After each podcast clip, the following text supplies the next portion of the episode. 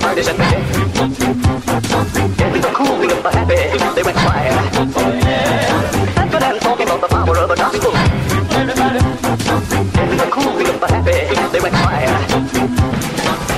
Welcome to the You Are Not So Smart podcast, episode 106.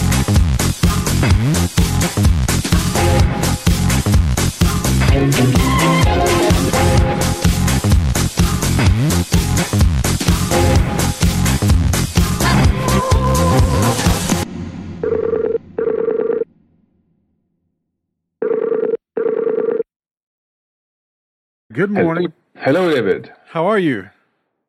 Just fine, thank you. Thank you. Excellent. Um, well, thanks for setting some time Good. aside. Uh, let me uh, go ahead and get this out of the way. How do I pronounce your name? um, per Espen Stoknes, or anywhere else close to that, you. So if I say pear, that's okay? That's what I usually do when I'm in the US. Yeah, just Okay. call me Per. Yeah. Okay. I'm sorry. I'm sorry if I'm. Oh, This is an interview I did a while back with Per Espen Stoknes. He's a psychologist in Norway who wrote a book titled What We Think About When We Try Not to Think About Global Warming. I'm uh, Per Espen Stoknes. Uh, I'm uh, professorship at uh, Norwegian Business School. Teach uh, green economics, and uh, also I'm a psychologist in background.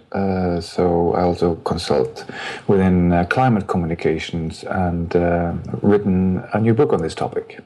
He put together this strategy for science communicators who find themselves confronted with climate change deniers. And of course, he also is trying to help scientists who find themselves in that weird situation where they are dealing with people who don't believe that they are experts on this topic. They don't believe that they actually know what they're talking about. They are denying them. They deny the fact that they have any evidence whatsoever that climate change is real. So he's developed a psychology based strategy for working with people like that.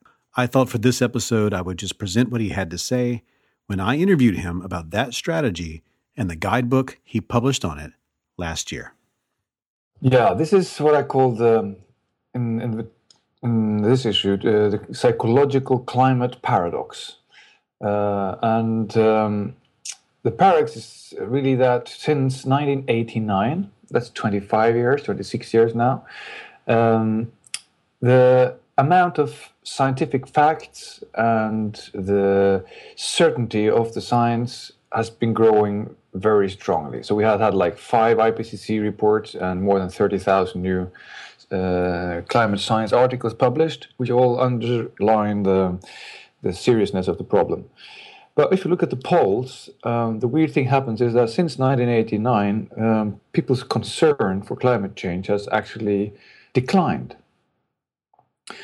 Uh, and um, this psychological climate paradox is particularly prevalent in um, wealthy democracies such as the US, Canada, UK, Norway, Australia, uh, which are both um, uh, like to see themselves as uh, rational, modern, and uh, but also petroleum-based uh, and economies. So what I've done is to really uh, condense the let's say the three or four hundred articles that have been published within psychology and um, sociology and social anthropology into a set of psychological barriers that create this paradox. So there are psychological barriers inside us or mechanisms that come into play when there is uh, uh, shall we say an uncomfortable um, science message that's coming our way. So you uh early on in the book you, you write about how there is a sort of a, a golden rule to psychotherapeutic approaches. And um, you talk about how when we have something that seems like it's been a solution in the past uh, something like a habitual solution that we can use it so often that it becomes part of the problem. And we end up doubling down our efforts when facing difficult problems instead of trying to go about moving to a different course could you sort of elaborate on on that Yeah, it's uh, it's kind of quite common, as you say, within coaching and psychotherapy that if you have a problem, you try harder the way you have tried to solve it. But then gradually, what you do is by pushing harder and harder, you're just reinforcing the problem because you're doing something that also contributes to, to the problem. And this has been the case in terms of uh, climate science communications.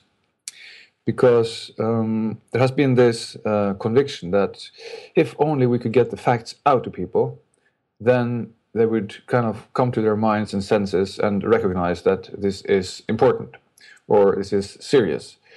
Uh, however, having tried that and seen that it hadn't didn't have the intended effect, uh, what has the climate science uh, communicators done? Well, they're doubled their efforts and put a little bit of doom and apocalypse into it. If we don't change our ways now, we're on our way to a four degree plus, or even worse, a, a burning world. Mm-hmm. Mm-hmm. And to, and to, but for them as rational messengers, rational scientists, they wouldn't say like burning world or toast world. No, in the IPCC report, they come up with an incredibly communicative name of RCP 8.5. and this is one example, you know, by sticking so hard to your science that you tend to forget that you're actually uh, trying to reach out to people. Mm-hmm. Uh, and it gets the opposite effect of what you intended, which is that people distance themselves from it and are turned off. So, I mean, I, I, I you see a lot of these videos. I, I, remember something that went around on the internet a while back. It was a clip from um, HBO's The Newsroom, where the, they had the climate scientists saying that we're all doomed and everything. And I think that that stuff, I would speculate that that sort of thing is really sort of a dog whistle effect. So that like all the people who already are already on your side, they are the ones who watch that kind of stuff and read that kind of stuff and say, "Look at this," and they share it around on their social networks Mm. But, but, among the people who are opposed to this or deny it or, or for whatever reason uh, feel like they that this is not a message that they accept, those that just bounces off of them and, and becomes evidence for how crazy the other side is. And so, um, and that's, yeah. that's sort of the gist of what I see in, a lot of what you talk about in this book. So, what this if this rational strategy, you know, the, our quote unquote rational strategy doesn't work this confrontational thing doesn't work. This sort of shoving the facts down people's throats doesn't work. Why doesn't it work? Mm. And, and what is the what is a better, broader alternative to just saying, "Look at this fact. Look at this fact." Exactly. Um, so, in a way, um, when the scientists have been pushing uh, facts at people, it's been repeating the same experiment over and over and seeing that it has, has the same outcome but not uh, being willing to change how you do it. So the, the, principle then is we should do something else. We should try something else than just pushing the facts. Mm-hmm. And the reason it doesn't work is that those who are, as you mentioned, ready to take it in, they have already heard. Um, so you could kind of segment the um, population into six main groups, if you will. Uh, some say they are alarmed, and this is the, about 13% of the population, and they have heard and they have understood. Then there are a, a group called the concerned, which are like 31%, and they're also quite convinced, but even if they want a more vigorous policy, they're somewhat less involved in the issue. And then you have the rest of the population, which then adds up to typically a little bit more than 50%, who are either cautious, disengaged, doubtful or downright uh, dismissive of the whole issue. So, among these other groups, um, uh, the, th- uh, the 13%, the, the, uh, the, or the 87%, um, quite a few psychological barriers, as I mentioned, uh, are involved in creating this um, negative impact of from climate science on people's concern. Mm-hmm. And I give these names that all start with D just for the kind of yeah, simplicity. Sure. Let's, let's go uh, through these. These are these are really cool. These these are the five Ds of uh, of climate. Den- well, the den- uh, no, not really denial. No, uh, denial's in there. The five Ds of, of how would you put it? How would you put it? Yeah. Um, it's the five psychological mechanisms that kind of uphold the psychological um, paradox of mm. the climate. That we, okay. the more facts we get, the less uh, concerned we go. Um, and the first of these is, as I briefly mentioned, distancing, because when we um, hear about climate change, it's typically positioned in the year 2100 mm-hmm. or 2200, like you know, you've maybe heard the news that Antarctica is now melting. There's no way it's going to be stopped, and in 200 years there will be more than a meter of sea level rise. Well, when people hear that, uh, they think 2,200. Did he say that? and it's so way out distance beyond what people um, care about in their ordinary lives, uh, which is like this month or this week, uh, that um, the issue importance kind of just goes down compared to the other more pressing stuff we have on our on our to-do lists. Um, so there's the distance in time, and there's also distancing in terms of social um, or, or the space, where when typically they've been using a lot of imagery of melting ice and polar bears and uh, flooding in Bangladesh or uh, uh, cyclones in the Pacifica. And all these images are very distant in space from us. So it's happening far in the future and it's happening far away from me.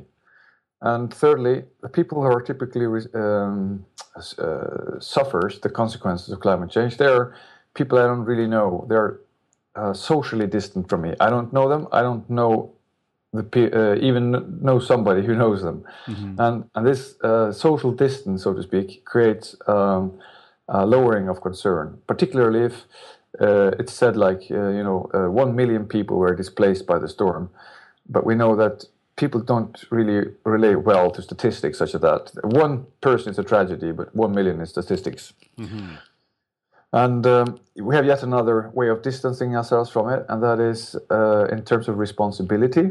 When we hear about um, uh, politicians and negotiators and all these international uh, COP rounds, like we have another one now in Paris in this December coming up, but we had them before, like in Copenhagen, Warsaw, Lima, etc. And what we hear is that people who we don't know uh, stand up and say, "We must act now," and then everybody uh, agrees that the only thing they agree on is that they will meet again next year. right. And so the, it, it's outside my scope of influence, so to speak. Um, that's a psychological concept. I can care and do something about what I have a kind of self-efficacy in the terms of if I do it, it will have an effect. But with these negotiations that are so far removed from me in responsibility, it just creates helplessness, and uh, I want to kind of give up feeling.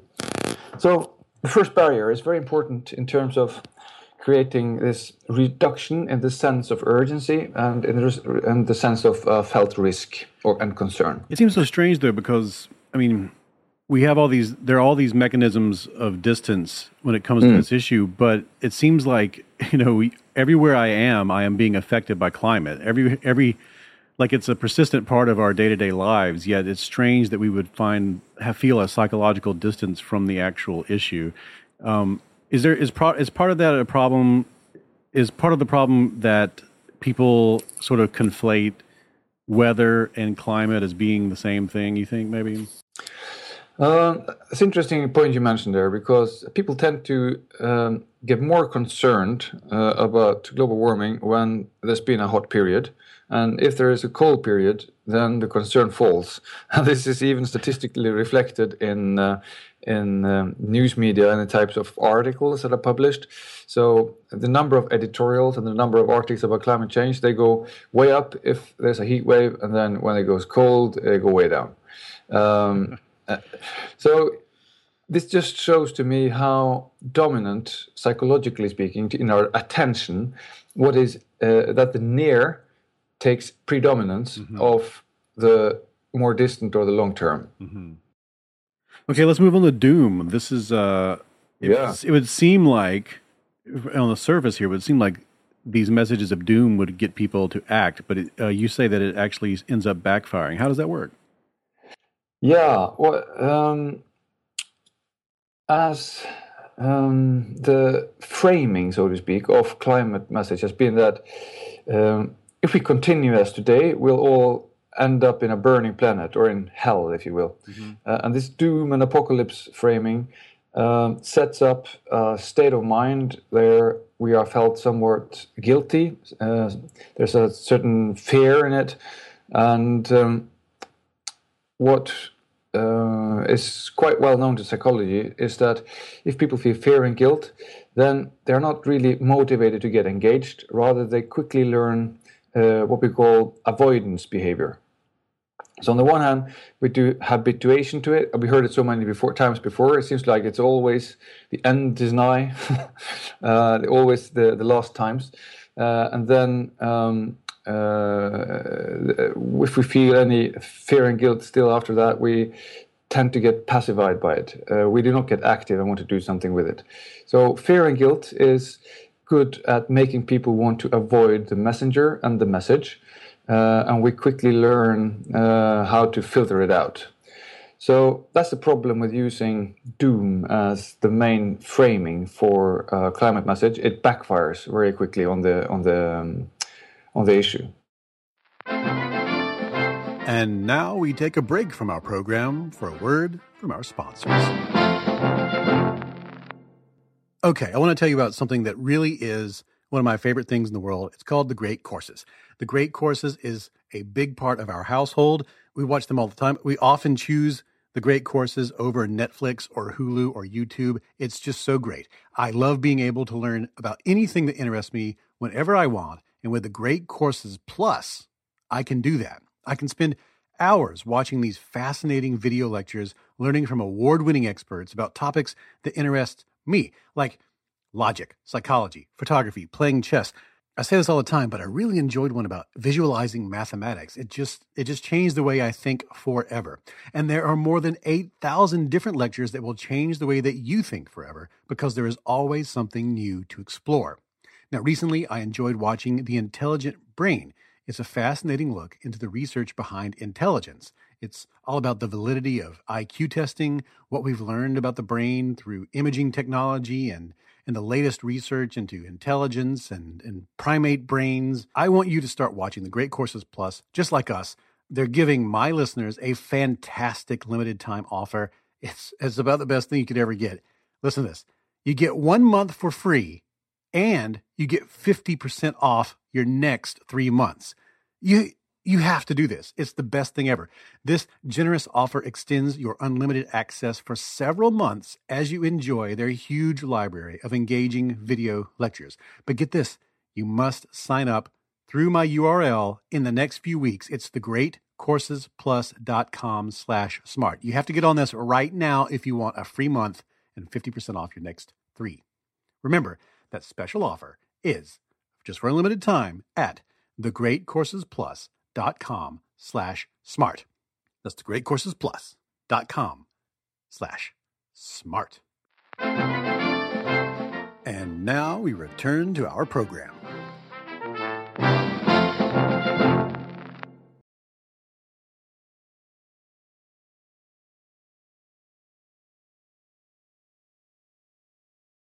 I'm David McRaney. This is the You Are Not So Smart podcast, and we're listening to sort of a raw interview with Per Espen Stoknes.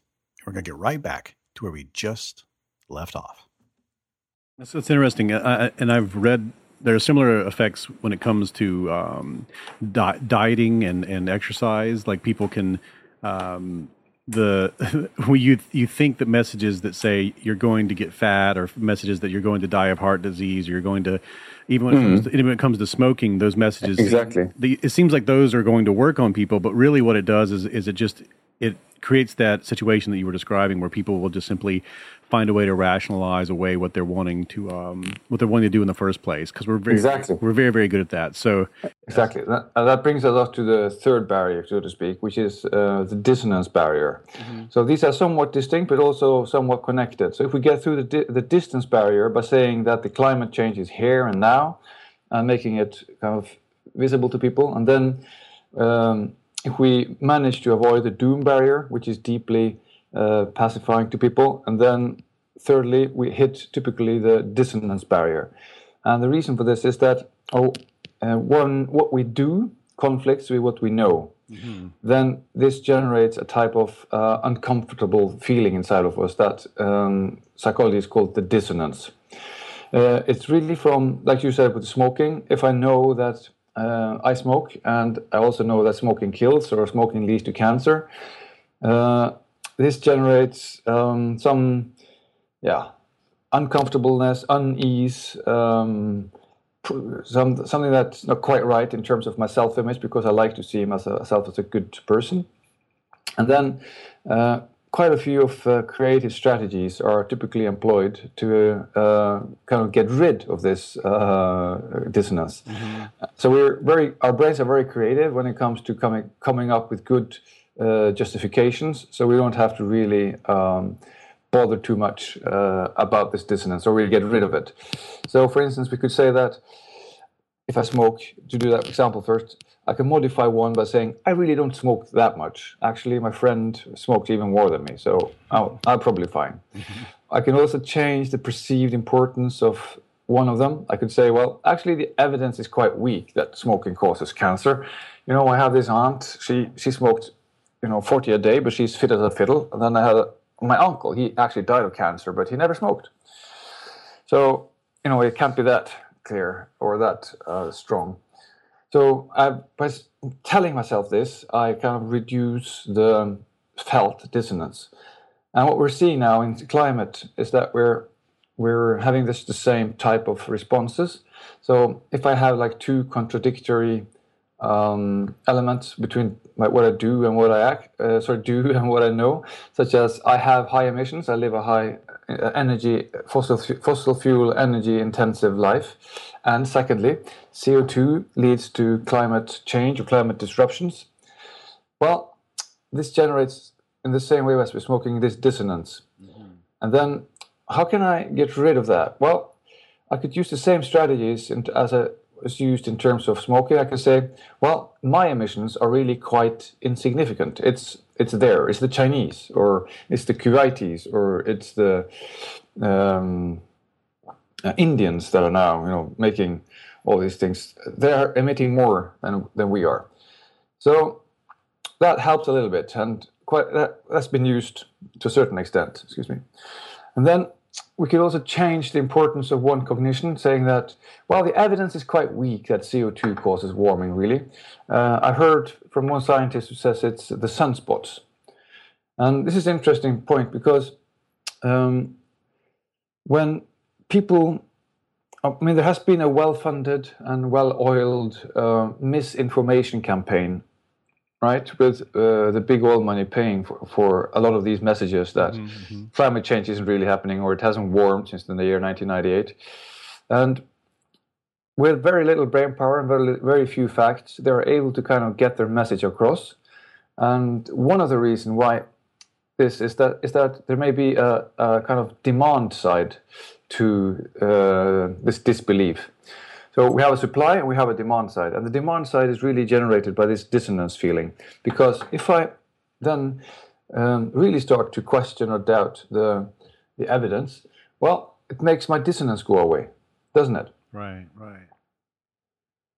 Um, also, I could, you know, do more thing, more things like this. As you mentioned with dieting uh, or smoking, I can say that actually I've now installed a heat pump or a solar panel on my roof so my trip to Thailand now doesn't really matter. I've come to that. right. Uh, in psychology, we call that strategy for moral licensing. Because I've done one good thing, I can now do uh, continue as uh, as, uh, as, as usual, so to speak. And then, if this dissonance goes back and forth, uh, you know, I, I try to explain it away, but it doesn't really go away, and it comes back, and then I maybe have a friend who confronts me, or I hear again, the, read again some news on the science. I can also be tempted to kind of end up with just completely, simply denying that the cognitions are related. I can say there is no evidence linking CO2 and climate change, and then I would have to add some story to to kind of justify that.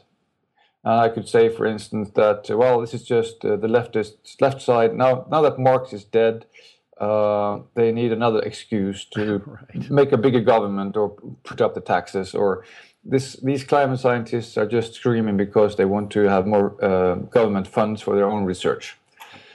So by making these kind of stories, um, I'm able to get let my dissonance go away, and that feels better. Mm-hmm. Feels good. So this is part of the backlash. Uh, part of the reason why that in, in um, since 1989 when because we haven't had uh, behaviors actions that are consistent with what we know. This creates the, the dissonance, and then uh, the dissonance is done away by by these sh- simple psychological strategies that you know Right. makes us makes us feel better. And then and then your your fifth uh, D is identity, which is sort of, and I'm I'm assuming this is more along the lines of you sort of have a social construct of who you are yourself and everything, and and then you have this uh, network of people that uh, you know this you you're very um, your very identity as a human being and your social network could come into threat if you were to flip on this issue. What would other people think, and what how how would you realign yourself? Is that more in line with what you're thinking?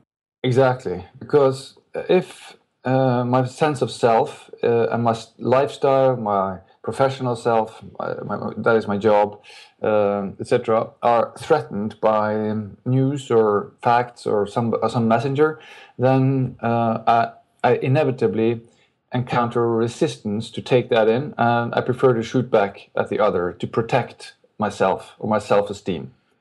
So maybe the simplest example of this is a new uh, trend uh, in the US that I found. You know, cars are typically expressions of ourselves. You know, the, the brand of car and how you drive it, and you know. So if you let's say if you have a, a big SUV with a truck with a diesel engine, and then um, there comes this um, Enviro guy maybe driving his Prius or uh, electric car, and uh, it comes up into your bumper or maybe or gets a bit too close, and you feel, huh, what is he doing here? And um, then uh, there's, be- there's become a market for this. It's called rolling coal, which is a piece of equipment you can install in the engine. Um, so when you hit the button on the dashboard, it injects um, more diesel than the, the motor can do, and suddenly you can. Uh, make a huge cloud of uh, soot my and, and carbon and just drown out the, that um, Prius right behind you. so, so this product is called the, the Prius Repellent, and it's uh, on sale for about five hundred dollars. That's oh, that's amazing. yeah, isn't it? so it just shows the extent of um, identity protection, how that So- that works. Yeah. So I'm thinking, okay, so the, the kind of person that might buy that, or people of all stripes that are uh, on the side of I don't believe in global warming, I don't believe in human, you know, anthropogenic climate change. People who don't believe that and all that stuff. It seems so weird to me. The people you're, you know, that, that are in the throes of all these psychological mechanisms you describe. If you were like, let's say you were in a, you know, you were in in college and you were listening to a scientist talk about volcanoes or a scientist talking about how mosquitoes, uh, you know, the life cycle of a mosquito. There's all these. There are many different things that people will hear about in the world of science. That's that's you know beyond their layperson understanding. But when they hear scientists and experts talking to them about that sort of thing, they accept that this person is an expert. They accept that they uh, don't really understand this fully, and this person does, and they they uh, will take that person's advice. Why is it on this issue that people suddenly stop and say, hmm, "I don't know about that"? It seems like a strange thing. To, it seems strange to go, "I don't know about all those thousands of experts on this topic. I think I know better than them." Why is this a sticking point for people, and other scientific uh, ideas are not? Yeah. Um, the um, when you hear some expert talking, uh, then we typically want to know a little bit about uh, what's his identity. Is he uh, in my tribe, so to speak, or is he from somewhere else? And studies have been done that show if uh, the expert holds the same values, uh, for instance, religious or um, in terms of um, uh, politics, then I tend to trust that expert more, even if it, even if it's uh, a, a fake expert. Uh, so this identity protection, this last barrier, wants us to kind of cherry pick or select uh, what kind of experts we are willing to listen to when the issue has been politicized. And that's what happened with the climate uh, issue. Since it's been become an identity issue, it's now more, you know, it's now more uh, polarizing in politics than even um, abortion or, or gay rights and and uh, uh, guns. Uh, so in this case, when the issue has been politicized, then suddenly we start to screen the values of the expert before we make up our minds. And this is the, the way that identity protective cognition actually works. I, uh, I prefer to uh, give more weight to maybe one expert who has the same values as me than a thousand who seem to have opposing values. Mm-hmm. It's really strange. You know, you can imagine. I can imagine. It seemed. I think if if it, this hadn't happened, it would seem so bizarre because it would seem like strange. Like imagine if like astronomy became politicized and that there would be like that person. that person. In, that person's not in my. That person's in my in the out group. I'm in this in group. I, yeah. I don't believe there is a Jupiter. I don't care what you show me; those are all faked. I mean, that's it's so amazing that something that is purely empirical, that's that, and for the most part, is just a bunch of numbers and charts and graphs, can mm. become uh, infused with these political values and then put people in their camps. It seems so strange, and and the idea that it could happen to this scares me because I, I think well maybe that could happen to any scientific principle, and and it has in the past, of course, and and uh, the fact that it's happening to this right now is a real for a lot of people it's a real conundrum and you you write um, you identify these your book is fantastic because you identify all five of these things and you you sort of lay the, the foundation before that but then you have some real practical advice uh, on what we actually should be doing instead of what we are doing now um, exactly we mm-hmm. have um, before we run out of time let's go into some of what are some things that we can do to counteract these psychological mechanisms Great. Yeah, let's talk about solutions. Um, first, knowing these barriers help you define your success criteria for better uh, climate communications. So you can kind of flip them over to see whether new types of climate communication actually will be uh, hitting the barrier or can maybe move, help us move past it, move beyond them. So the first is to make climate uh, issue feel more personal, more near and urgent. That's the distant. You break that one. Mm-hmm. Uh, you can also do that by making it more social, which I'll come back to. And then the doom barrier have to be bypassed by using framings that do not backfire on the issue through negative feelings. And thirdly, we need to reduce the dissonance by making it easier and simpler for people to do uh, visible and consistent actions. And uh, fourthly, um, we have to ne- uh, start um, avoid the emotional need for denial, which is uh, the feeling of being acu- accused and uh, in, in, guilt. And th- fifthly, we have to reduce the cultural and political polarization on the issue by better storytelling that um, embraces values of uh, other segments of the of the population. So, in summary, I've given these new strategies the, uh, uh, names starting with S, just five here too. There are um, social, uh, simple, supportive stories and signals. Mm-hmm. So, um, if you want, I can just dive into the first one, which yeah, is yeah, the yeah. social social network strategy. Uh, we have to make the climate message more social because, as I said, um, we, if you only talk about glaciers and Arctic ice or polar bears or uh, Bangladesh or uh, Pacific islands, it's way way far from me. But if it's something that happens in my network uh, with something that people that I care about, then suddenly it it feels much more near and more personal and more um, uh, urgent too, because it's it's here and now in a way. So I have some, a few examples of how this works. Um, some uh, communities are trying to get out of the gloom and starting to do more like parties uh, and get-togethers and having fun together when they do um, local community issues such as sports games. You might have heard of um, the Green Sports Alliance. They hmm. do like um, the greening of sports events, and then uh, the sports stars or the people that you look up to, the sports people, they they get influenced through uh, peer messengers that are much closer to to themselves mm-hmm. than a distant climate scientist. But also ordinary neighborhoods such as um, uh, if there's one neighbor who puts up solar panels on his roof, uh, then suddenly the likelihood of the others in the same area goes way up. So you could say initiatives such as rooftop solar is contagious, and people don't do it because of the climate, but because of uh, they see that others are doing it as well. Right. And this was this came very clearly out of an experiment that was done by um, a professor called Bob Cialdini, uh, who put up um, hundreds of households into four groups.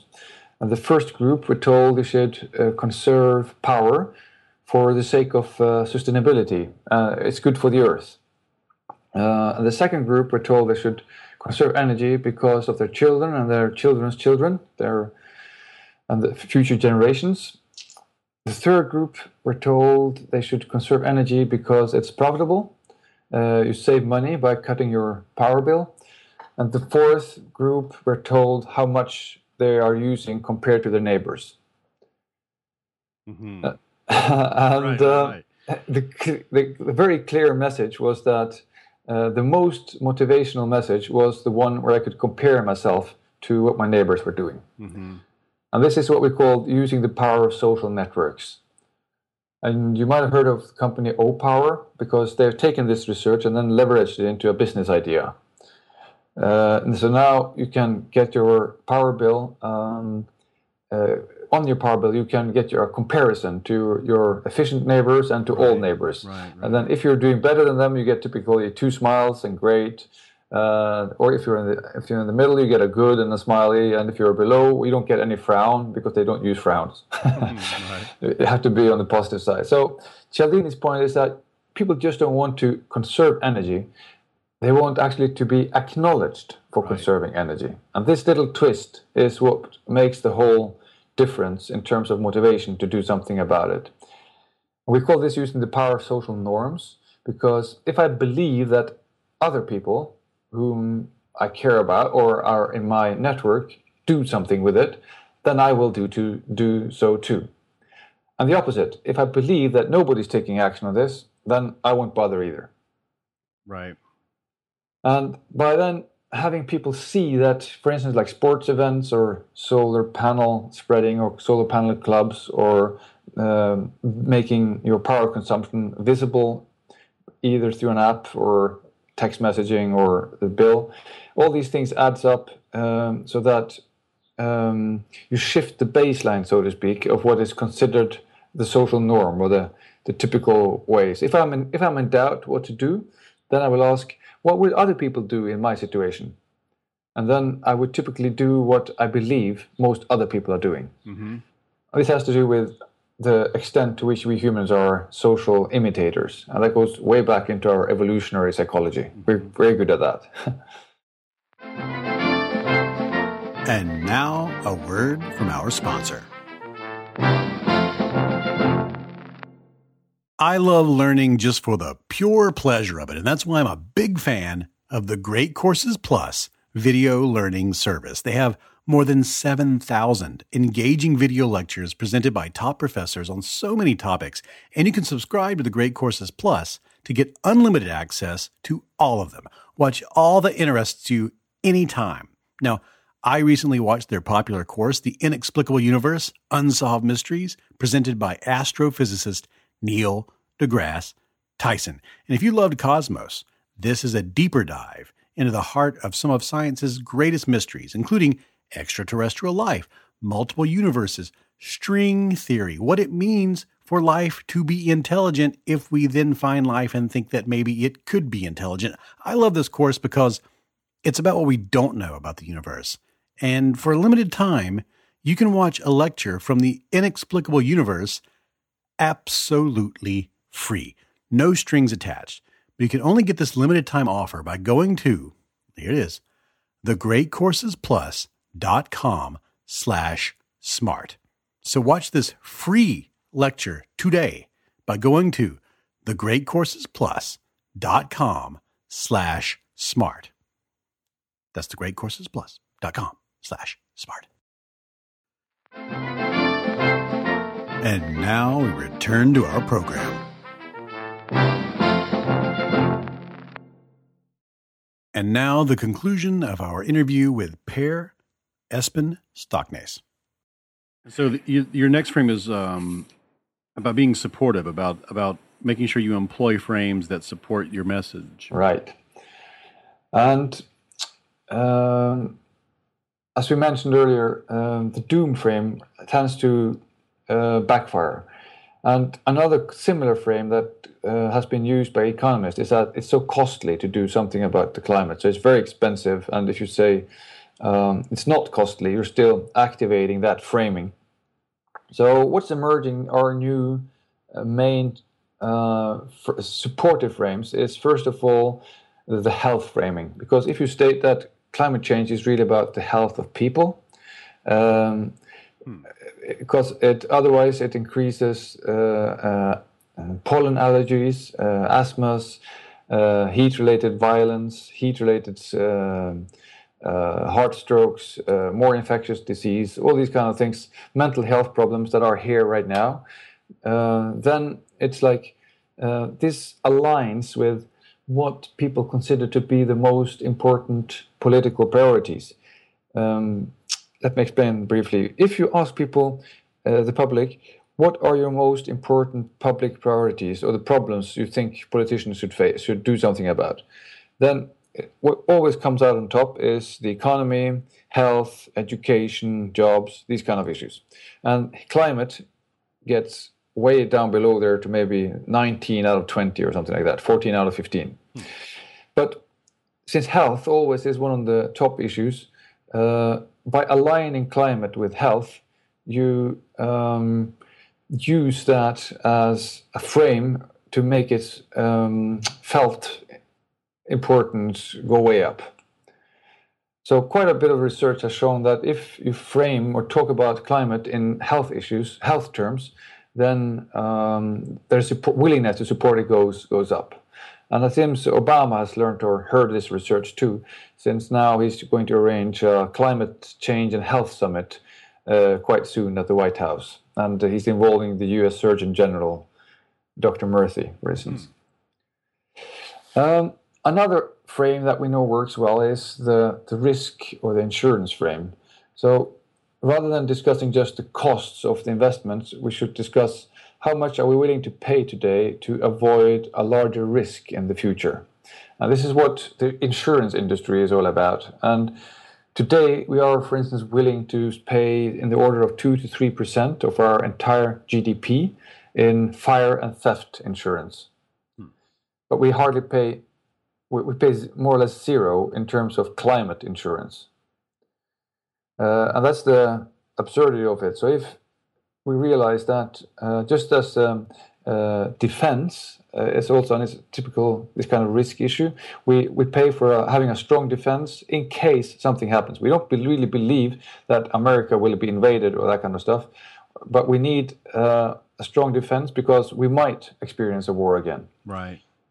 And in the same way, we could argue that we don't really know that the bur- that the wor- world is going to burn up, but it is a risk, and we should insure ourselves, as we do with defense and fire insurance, against that for happening. It's just plain common business sense. It's prudent, and this has been put forward put forward in a kind of um, a report written by both Republicans and uh, and uh, Democrats together. I'm thinking about Hank Paulson and Tom Steyer, for instance. They went together to make a report called "The Risky Business," and they just spell out the risks to business as if we do not um, insure and pay certain climate investments today. To, to me, it seems like if there is a if there was a one percent chance that all of this is true when it comes to mm. global warming and climate change, then we should probably do something about it. Yet we know that the percentage is way, way higher. So it, it exactly it feels like that's a really, really good way to, to go at it. Is saying like, look, the chances, no matter what the chances are, we should do something. You know, we we make yeah. movies about having asteroid defense systems and things. Yes. Like so, yeah. Yeah. So yeah. This is an actual thing that our scientists have come to us and said, hey, do mm. something about this. Yeah, so uh, that's one frame that's very, very important to use. Not speaking about as uh, expensive, but speaking about as uh, uh investment uh, in, in, in, insurance. Mm-hmm. And but there's an even better frame as well to kind of get a more uh, less polarization and more um, bipartisanism here, and that is the opportunity frame. Mm-hmm. But and this has to do with um, all the opportunities for that arise with a new energy system, a new city infrastructure, and smart houses, and smart uh, cities and uh, maybe smart even roads. Um, I don't know if you heard about the solar roadways idea. Uh, it came up last year on, on Indiegogo, a crowdsourcing um, website, and it went really viral because it showed people an opportunity that they liked so much that they put more, they gave away more money into this startup than any other has achieved in the history of crowdsourcing. And what it really does is it says that we could make smart roads by building solar panels into them and then some LED indicators, and you could have uh, roads that are um, generating more energy than they need, and at the same time showing um, if uh, alarm signs on the road if something is happening further down, and they can di- redirect traffic and all these opportunities. Mm-hmm. So, what would it really be like to have smart roads and not just dumb asphalt roads? And people love this concept.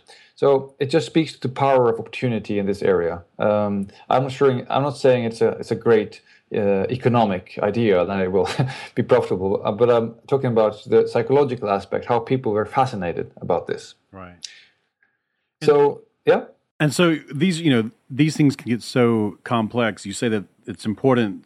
One of your b- big principles is it is important that we try to make sure that this is um, that whatever we're asking people to do is simple and easy and mm. uh, and not a not a, a giant sort of uh, uh, undertaking on part of the individual. Could you sort of elaborate on that? Yeah, sure. If you walk, walk into some kind of store and then you want to do a climate friendly purchase, uh, and it has like 80 different brands on the ales or um, uh, if I want to buy some household appliance and I wonder which one would be the best in a long term point of view, it's really hard to, to pick the right product. So, what we could do is to apply, apply some principles from behavioral economics uh, to make it much more simple to do what is right. You know, people make a lot of uh, mindless and uh, destructive choices because that's the way uh, we have the economy set up. But w- the good news is that we could do a lot of mindless and constructive choices instead. Uh, so we tested out one example that's pretty um, easy to explain is the use of defaults. So let's say, for instance, that you um, you put all printers into the default of double-sided printing. Uh, so if you don't specify anything, it comes out double-sided. Mm-hmm. And that would save something like 15 to 20% paper, equivalent to taking 150,000 cars off the road if it was applied to all US offices. Wow. And that's just a digital switch. And also, we did one study in Norway where um, we put life cycle cost on the household appliance. So when you walk into a store, you can immediately see what this will not just cost me today as a sales price, but it will cost me over seven or 10 years of use. And suddenly, maybe the washing machine, the air conditioner, or the tumble dryer that is uh, the cheapest today, you see by with large fonts the, the costs over seven to 10 years. So the nudge here is really to redesign the choice architecture or the, uh, the, the layout of the label so that the lifecycle cost is printed with large fonts and the, the sales price with somewhat smaller fonts on the same price label. Mm-hmm. And this had the effect that people started buying the more energy efficient appliances because they were cheaper in the long run. But that, they hadn't just known that before. And suddenly, on average, people were buying 5% more, uh, or they were buying household appliances that would reduce their power consumption by 5%. Uh, and if this was applied to all house, household appliances in the EU, we, we, calculated, it would be equivalent to 10 million tons of CO2, or like uh, taking 2 million cars off the road. And this is the effect just by redesigning the, the price label. Mm-hmm.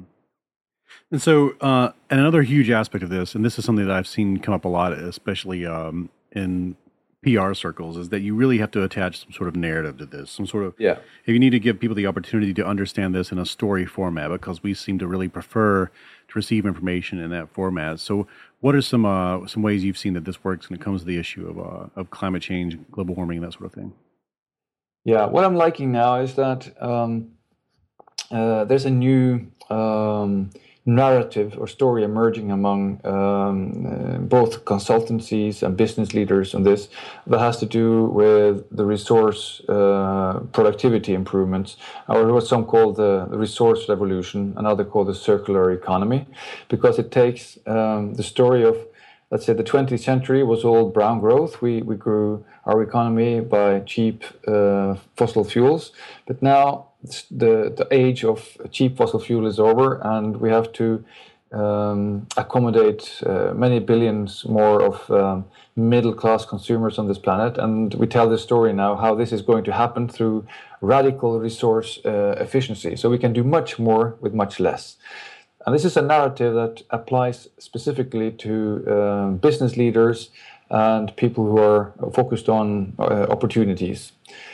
Um, on the other side, to, uh, to, other segments of the population, maybe religious people or uh, people who are um, more engaged by moral issues, uh, there's there's a new story coming up on uh, the greening of religion. So I don't know if you notice now that the Pope is coming out very strongly right, right. in favor of it, and uh, so the the story of stewardship within uh, our society becomes more important than the dominance uh, story, the, the, domination of nature. so religions all over the world seem to be reinventing themselves as as kind of green. Um, uh, narratives about how uh, what's the rightful place of humanity uh, on this planet that uh, God created. Um, there's also another narrative that says that this economic growth that we had for so long doesn't really cut it anymore. People don't get any happier. So what we really need is a description of a society that would make us more, give us a higher quality of life. What's our dream? What's our what, what's the type of society that we really like to live in? And this, I have a dream type of stories, uh, are very, very important to create a sense of uh, meaning and community, uh, and give a deep motivation for moving ahead with uh, with the climate uh, action. Mm. And it also it's fundamentally bi- uh, not polarizing if you can frame it in these ways.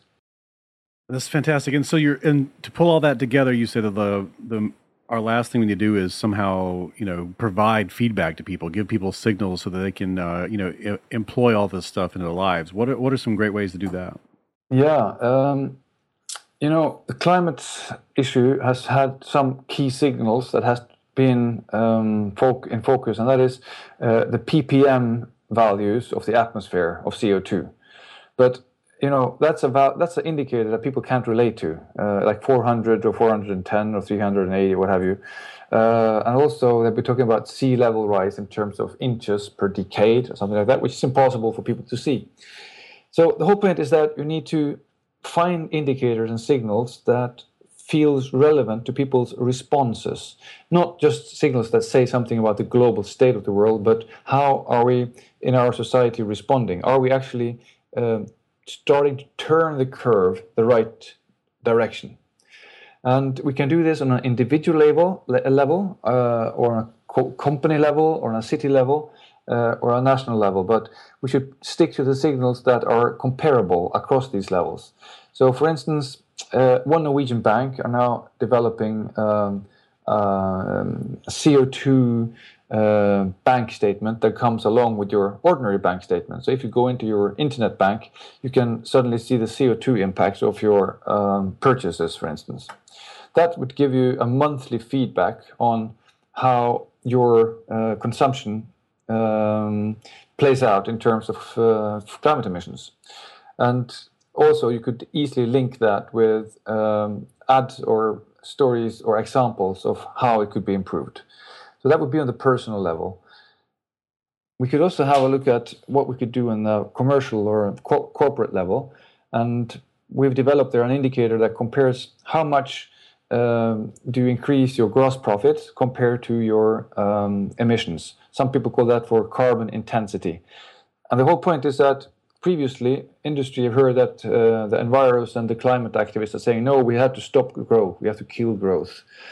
However, the opportunity here is that we can continue the economic growth as long as you also reduce your emissions, and that's actually profitable. And further, it gives a clear signal as to what is a real green growth and what is a typical brown growth. Brown growth. So, is your company really a part of the solution or is it part of the problem? That becomes perfectly measurable and clear if we follow this um, carbon intensity per uh, company indicator. Uh, the question that's been driving me all these years is uh, whether humans are, so we say, inevitably short term. Right. And what I found is a very positive conclusion that we're not inevitably short term, but we have to need we, we need a little bit help of the social conditions around us. So if we have social norms, supportive frames, simple actions, uh, meaningful stories, and signals that are perceived as personally relevant, then people will actually act for the long term. Mm-hmm. So it's really up. It's just our culture where we have kind of lost the support. Most other cultures in the history of the earth have had social norms and frames and actions that made it simple for them to, to behave in line with their ecosystems. Uh, and that's just what we have to reestablish in our culture as well. That's fantastic, yeah.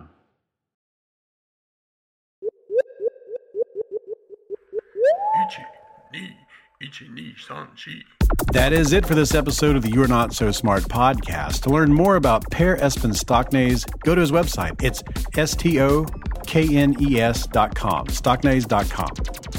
Head to boingboingpodcast.com for more great podcasts like this one. Go to youarenotsosmart.com for the show notes and for previous episodes. You can also go to iTunes and Stitcher and SoundCloud for all the previous episodes. The opening music is Clash by Caravan Palace. This music is Banjo Apocalypse. You can find us on Twitter at Not Smart Blog. I'm on Twitter at David McRaney. Facebook, it's just slash You Are Not So Smart. And as always, you can send your cookie recipes to David at youarenotsosmart.com.